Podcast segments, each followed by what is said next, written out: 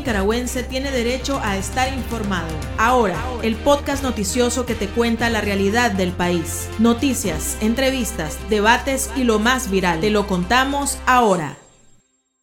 Hola, bienvenidos al podcast de Artículo 66. Les saluda Wilmer Benavides. A continuación, Marlin Balmaceda nos presenta un vistazo de los principales titulares que han marcado este día. El joven opositor Yader Parajón se convierte en el preso político número 36 en tiempo electoral. Los contagios por COVID-19 se disparan en Nicaragua, pero el régimen llama a la población a salir a las calles. Daniel Ortega envía nuevos diplomáticos a la Embajada de El Salvador y ubica a una de sus fichas, un conocido por su larga relación con Moscú. Iniciamos el podcast ahora correspondiente a este martes 7 de septiembre de 2021. Las 5 del día. Las noticias más importantes.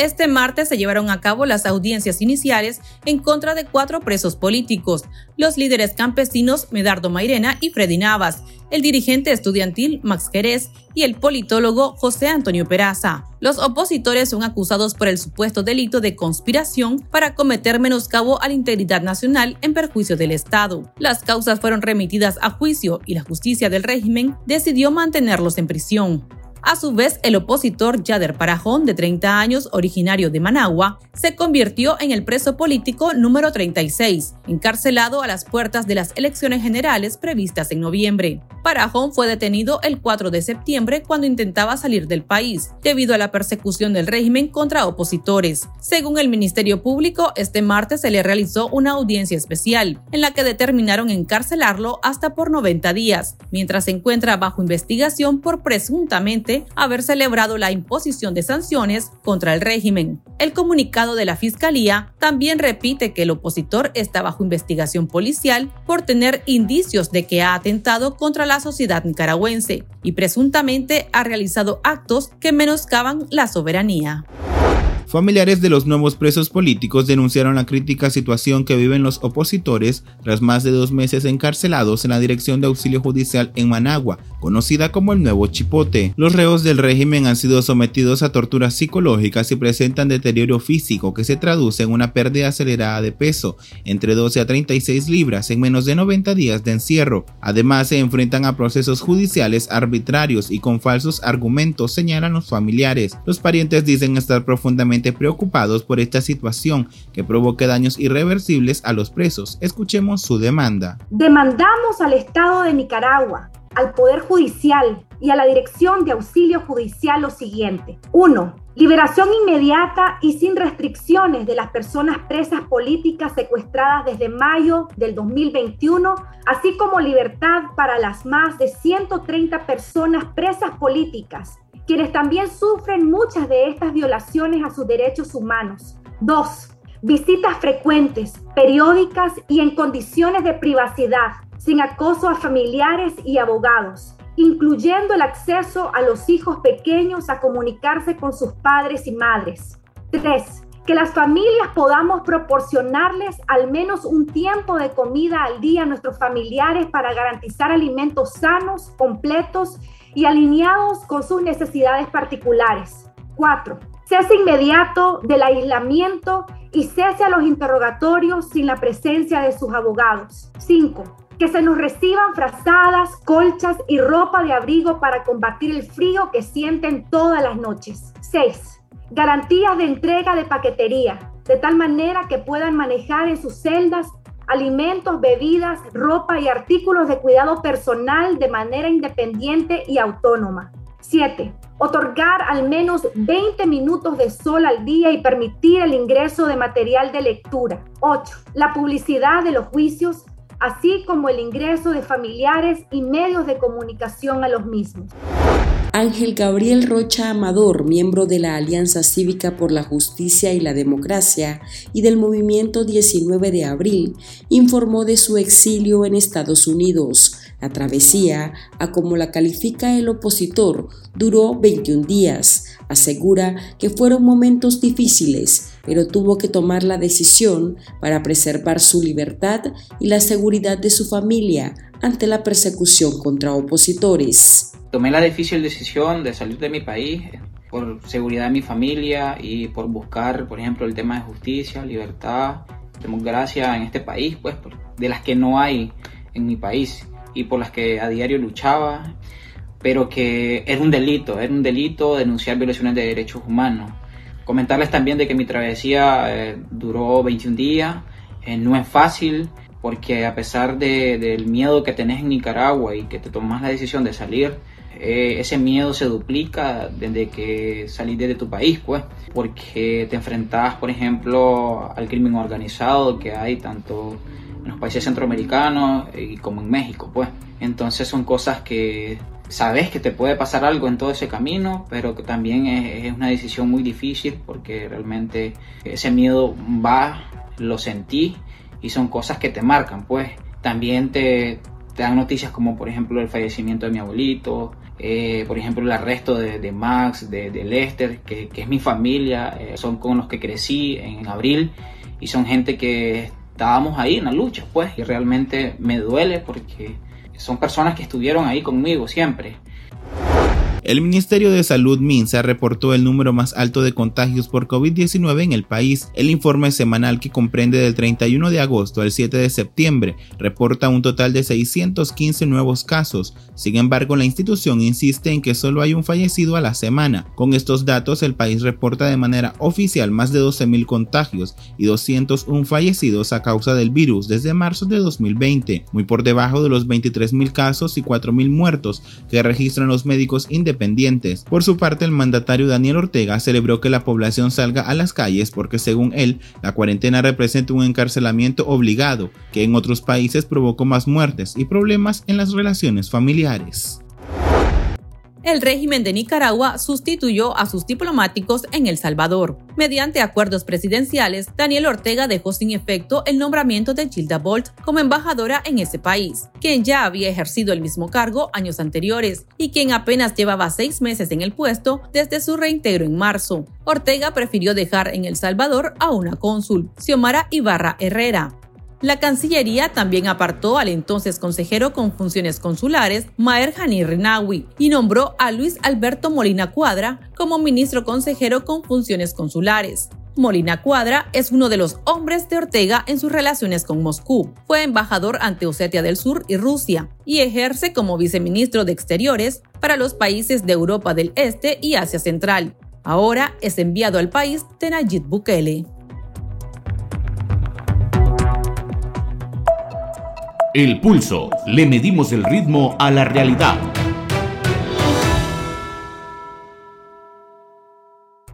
El Ministerio Público pretende condenar al periodista de la crónica deportiva nicaragüense Miguel Mendoza, presentando como pruebas del delito varios mensajes publicados en las redes sociales del comunicador. La misma táctica habría sido aplicada contra el periodista y aspirante presidencial Miguel Mora. El régimen está utilizando las opiniones y análisis político emitidos a través de las redes sociales y medios de comunicación por los más de 30 dirigentes opositores encarcelados, luego de ser arrestados bajo la ley orteguista 1055 que califica a los opositores de traidores de la patria, ahora los acusa amparándose en el Código Penal por los supuestos delitos de conspiración y menoscabo a la integridad nacional. Conversamos sobre este tema con el abogado Minor Curtis, defensor de los presos políticos Juan Sebastián Chamorro, Pedro Joaquín Chamorro, Hugo Torres, Víctor Hugo Tinoco y Miguel Mendoza. Doctor, hasta el momento, ¿cuáles son las pruebas que está presentando el Ministerio Público? Tengo entendido que estaba haciendo uso de lo que muchos han publicado en las redes sociales, es decir, sus opiniones y sus análisis políticos. Hasta el momento, ¿qué es lo que se observa, doctor? A nivel general. Sí, eh, se van a ocupar los testimonios de los, de los policías investigadores que fueron los que hicieron los allanamientos y la captura de las personas o el arresto de las personas. También se van a ocupar los testimonios de peritos que extrayeron información de los equipos ocupados como computadoras o celulares. Entonces, la información que se extrajo, eh, también las órdenes de captura, las actas de detención, las actas de convalidación de actos policiales y también algunas publicaciones que tienen los imputados de sus redes sociales o de alguna plataforma política a la que ellos pertenecían. Al, mencionar esto, eh, a uno pues no le deja de llamar la atención, ¿verdad? Que estén utilizando, por ejemplo, tengo entendido que en el caso del periodista Miguel Mora y también de Miguel Mendoza, se están utilizando los tweets de ellos en las que hacen pues emiten sus opiniones. Esto es algo nuevo que está haciendo en este caso el Ministerio Público que está utilizando las opiniones en las redes sociales para, para enjuiciarlos, doctor. Bueno, mira, este, el Ministerio Público puede valerse de cualquier medio que le permita probar que el acusado en estos casos específicos, porque hay un delito que lo tienen casi todo, que es el delito de conspiración para cometer menoscabo a la integridad nacional. Entonces, si, si las publicaciones te permiten probar eh, la comisión de ese delito, entonces sí es válido usarlo.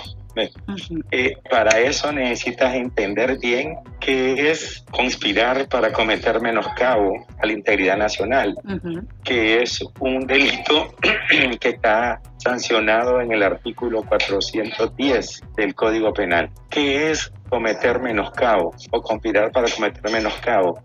es, ah, se puede hacer de dos formas. Una, es que el acusado esté intentando separar parte del territorio nicaragüense y este, hacerlo, o sea, independizarlo. Como por ejemplo, que quieran independizar a, a y Matagalpa del resto de, Nicaragua pues, y crear un nuevo Estado.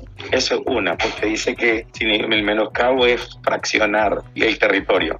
Y la segunda es que las personas estén haciendo actos con la intención de que otro estado u otro país venga a tener dominio sobre Nicaragua o sobre parte de Nicaragua. En otras palabras, como que Nicaragua esté haciendo gestiones para que Nicaragua pase a ser parte del Reino Unido. Un ejemplo, ¿verdad? Entonces, eso es cometer ese delito. Esto no es necesariamente, entonces, doctor, como criminalizar las opiniones, el análisis político de manera pública, no es necesariamente criminalizar la libertad de expresión.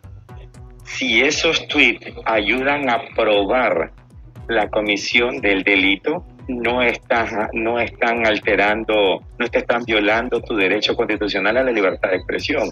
Ahora, si estos tweets no abonan nada para probar este delito, entonces sí se está, se está criminalizando el uso del derecho, a, el del derecho constitucional a libertad de expresión. Entonces tienes que analizar el tweet y saber si ese tweet está contribuyendo a dividir a Nicaragua o hacer, pero te estoy hablando del territorio, no de la división entre las personas, sino de de esos 131 mil kilómetros cuadrados que tenemos, Nicaragua la vamos a reducir a 100 mil y los otros 31 mil lo vamos a hacer otro estado o lo vamos a someter a otro estado. Y la otra, como te decía, es someter el territorio nacional al imperio de otro estado o de otro país o parte del territorio nacional, como sucedió en los años 1800, cuando, en 1900 también, cuando la costa atlántica era, estaba bajo el dominio de los ingleses, que se llamó después el reino de la Misquitia, entonces, o de la Mosquitia. Entonces, eh, si se volviera a dar esa situación y una persona nicaragüense eh, ayudan a hacer eso, ellos serían culpables del delito de menoscabo a la integridad nacional. Y en la práctica, doctor, a través de esos tweets, pues no hemos visto que Nicaragua esté siendo sometida o, regalada, pues como dicen, a otras naciones, a otros estados.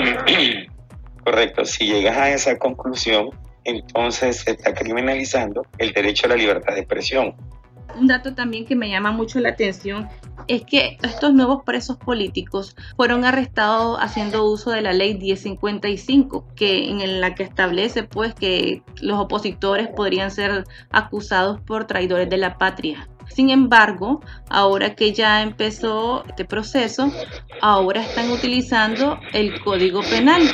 ¿A qué se debe este cambio, doctor? La ley 1055 no es una ley penal, erróneamente o equivocamente la estuvieron utilizando y la están utilizando para detener a personas. en el artículo 1 de la ley de 55 dan una lista de acciones que algunas de ellas son delitos y otros no. Por ejemplo, el menoscabo a la integridad nacional. Detener a una persona bajo la ley 1055 constituye una detención arbitraria porque esa no es una ley penal y por ende no, te, no se puede utilizar para privar de la libertad individual a una persona que está en, en Nicaragua. No se debe privar de la libertad bajo esa ley porque no es una ley penal.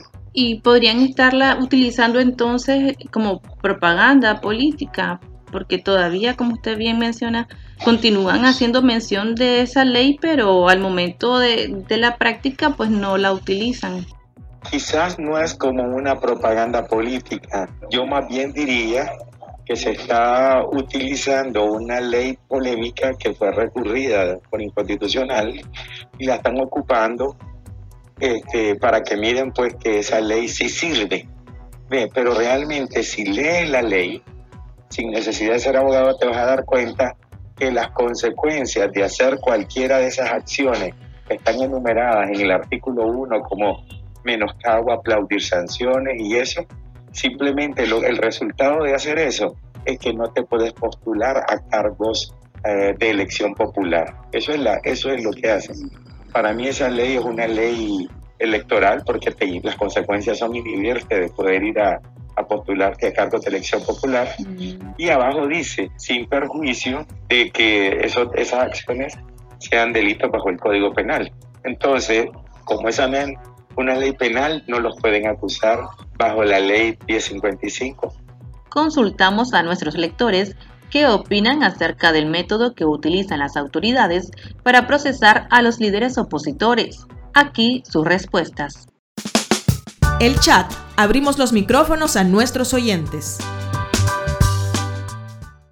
Desde un punto de vista muy claro, sabemos que eh, el gobierno de Daniel Ortega es ilegítimo y tan ilegítimo son los procesos eh, ilegales que efectúan sus jueces en los distintos juzgados de Nicaragua para procesar a los presos políticos y que el pueblo nicaragüense no les cree. Más bien, por el contrario, lo afecta mucho más como dictador porque Nicaragua se convence cada día más de que estamos en manos de un gobierno desquiciado de la mente, que no sabe ya ni para dónde coger ni qué hacer con tal de mantenerse en el poder. Puedo asegurar que mi persona, sin tener una denuncia en el país y yo me presento a ser candidato, ya soy un delincuente, porto armas ilegales, estoy conspirando. ¿Conspirando qué? ¿A qué le llama conspirar? ¿A que le quiero quitar el puesto? Sí, si yo quiero quitarle el puesto a él es porque voy a mejorar el país, porque él no está haciendo nada, porque él no está haciendo nada, está matando a su pueblo como todo régimen opresor, como toda dictadura, para no perder el poder, se aferran y hacen cualquier vejamen para estar en el poder continuamente. Toman opiniones, publicaciones, un tweet donde expresa un ciudadano, donde expresa una persona su opinión, su análisis. Podrían aplicarlas porque las medidas son para eso, sus, sus leyes son para eso, fueron creadas para amordazar a un pueblo. Cuando un régimen expulga las opiniones que se expresan libremente en los medios de comunicación social, es que ya no tiene argumentos propios, legales e independientes que le permita actuar de una forma coherente. Por lo tanto, aunque no parezca, todos los días vemos un régimen cada día más cerca de su final. Doctor, y ahora esto que lo están acusando con este artículo, el 410 que usted me mencionaba y el 412 del Código Penal, este supuesto delito de conspiración, ¿cuántos años de pena implican? El, primero de menoscabo es de 10 a 15 y el de conspiración creo que es de 5 a 10, si no estoy errado. Mm. O sea, lo pudieran sentenciar a 25 años de cárcel. Eh, estamos viendo que, por ejemplo, en el caso del presidente ejecutivo del BANPRO, Luis Rivas, también lo acusan de otro delito. ¿Cuántos años implica la, pena de este delito y si usted considera que esto es también como un mensaje en contra de la empresa privada. Mira, yo no creo que sea un mensaje en contra de la empresa privada, ¿verdad? Y solamente hasta lo que he oído, solamente a él y al señor Hugo Torres lo están acusando de, de delitos relacionados con armas. Entonces, la pena no estoy seguro, creo que son cuatro años. No es muy fuerte, sí, no, no es como de mayor gravedad en comparación con la de la de conspiración. Ah, menoscabo es más fuerte, sí, claro. ¿Usted lleva el caso de don Hugo Torres? Sí, a él lo acusan de, de posesión o tenencia de armas de fuego, que ese delito es de seis meses a un año de prisión, pero también lo acusan de menoscabo, que es de 10 a 15.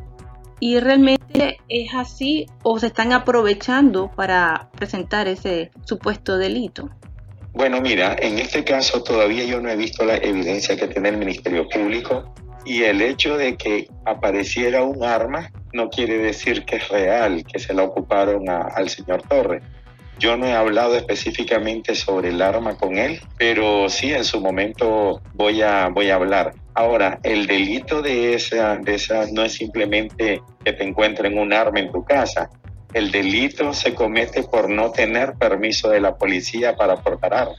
¿Usted cree que realmente se va a lograr la libertad de estos presos políticos, teniendo en cuenta que se trata precisamente de un asunto político y si se llevará el caso pues a, instancias internacionales después de esto. Yo sí creo que se va a obtener la libertad de ellos porque son casos políticos.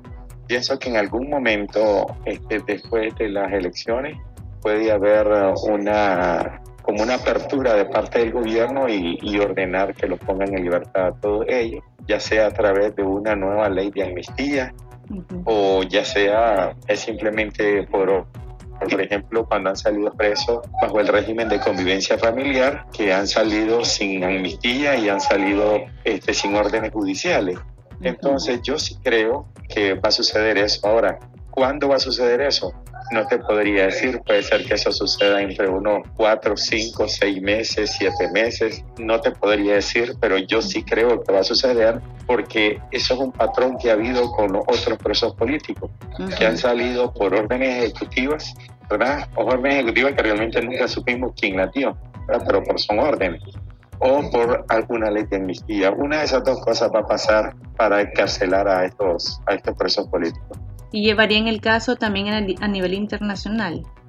Hasta ahorita no sé si se han llevado casos a nivel internacional, porque necesitas tener sentencia. Los jueces disponen hasta los últimos días de febrero para dictar un veredicto, un veredicto o una sentencia. Y estamos hablando de bastante tiempo, casi seis meses. Entonces es posible que ellos salgan y a los procesos no continúen nunca nos cite, no continúe el proceso y, y si no se termina en Nicaragua el proceso en primera instancia, no lo puede llevar a instancias internacionales. Bueno, muchas gracias doctor por su amplia explicación y por su tiempo. Para servir. Las noticias más destacadas, el ritmo de la realidad nacional y debates para comprender el panorama social, ahora, el podcast informativo sobre Nicaragua.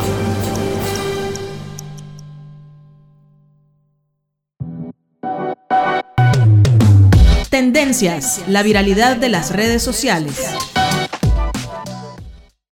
Ante el rebrote de COVID-19, cada vez son más las escuelas que han decidido trasladarse a las clases virtuales. Empresas turísticas también se han unido al llamado de quedarse en casa y han decidido cancelar sus servicios temporalmente. El banco Lafice Centro informó que cuatro de sus trabajadores fallecieron durante el contexto actual de pandemia en un lapso de 48 horas. Por su parte, el mandatario Daniel Ortega minimiza los estragos de la pandemia, mientras el Centro Nicaragüense de Derechos Humanos insta a la ciudadanía a cuidarse por el alarmante rebrote. Aquí termina el episodio de ahora de Artículo 66. Continúe informándose a través de nuestro sitio web www.articulo66.com. Síganos en nuestras redes sociales, nos encuentra en Facebook, Twitter e Instagram y suscríbase a nuestro canal en YouTube. Hasta la próxima. La información veraz y de primera mano está ahora. No te perdás el podcast noticioso que te cuenta la realidad del país. Compartí y pasa la voz.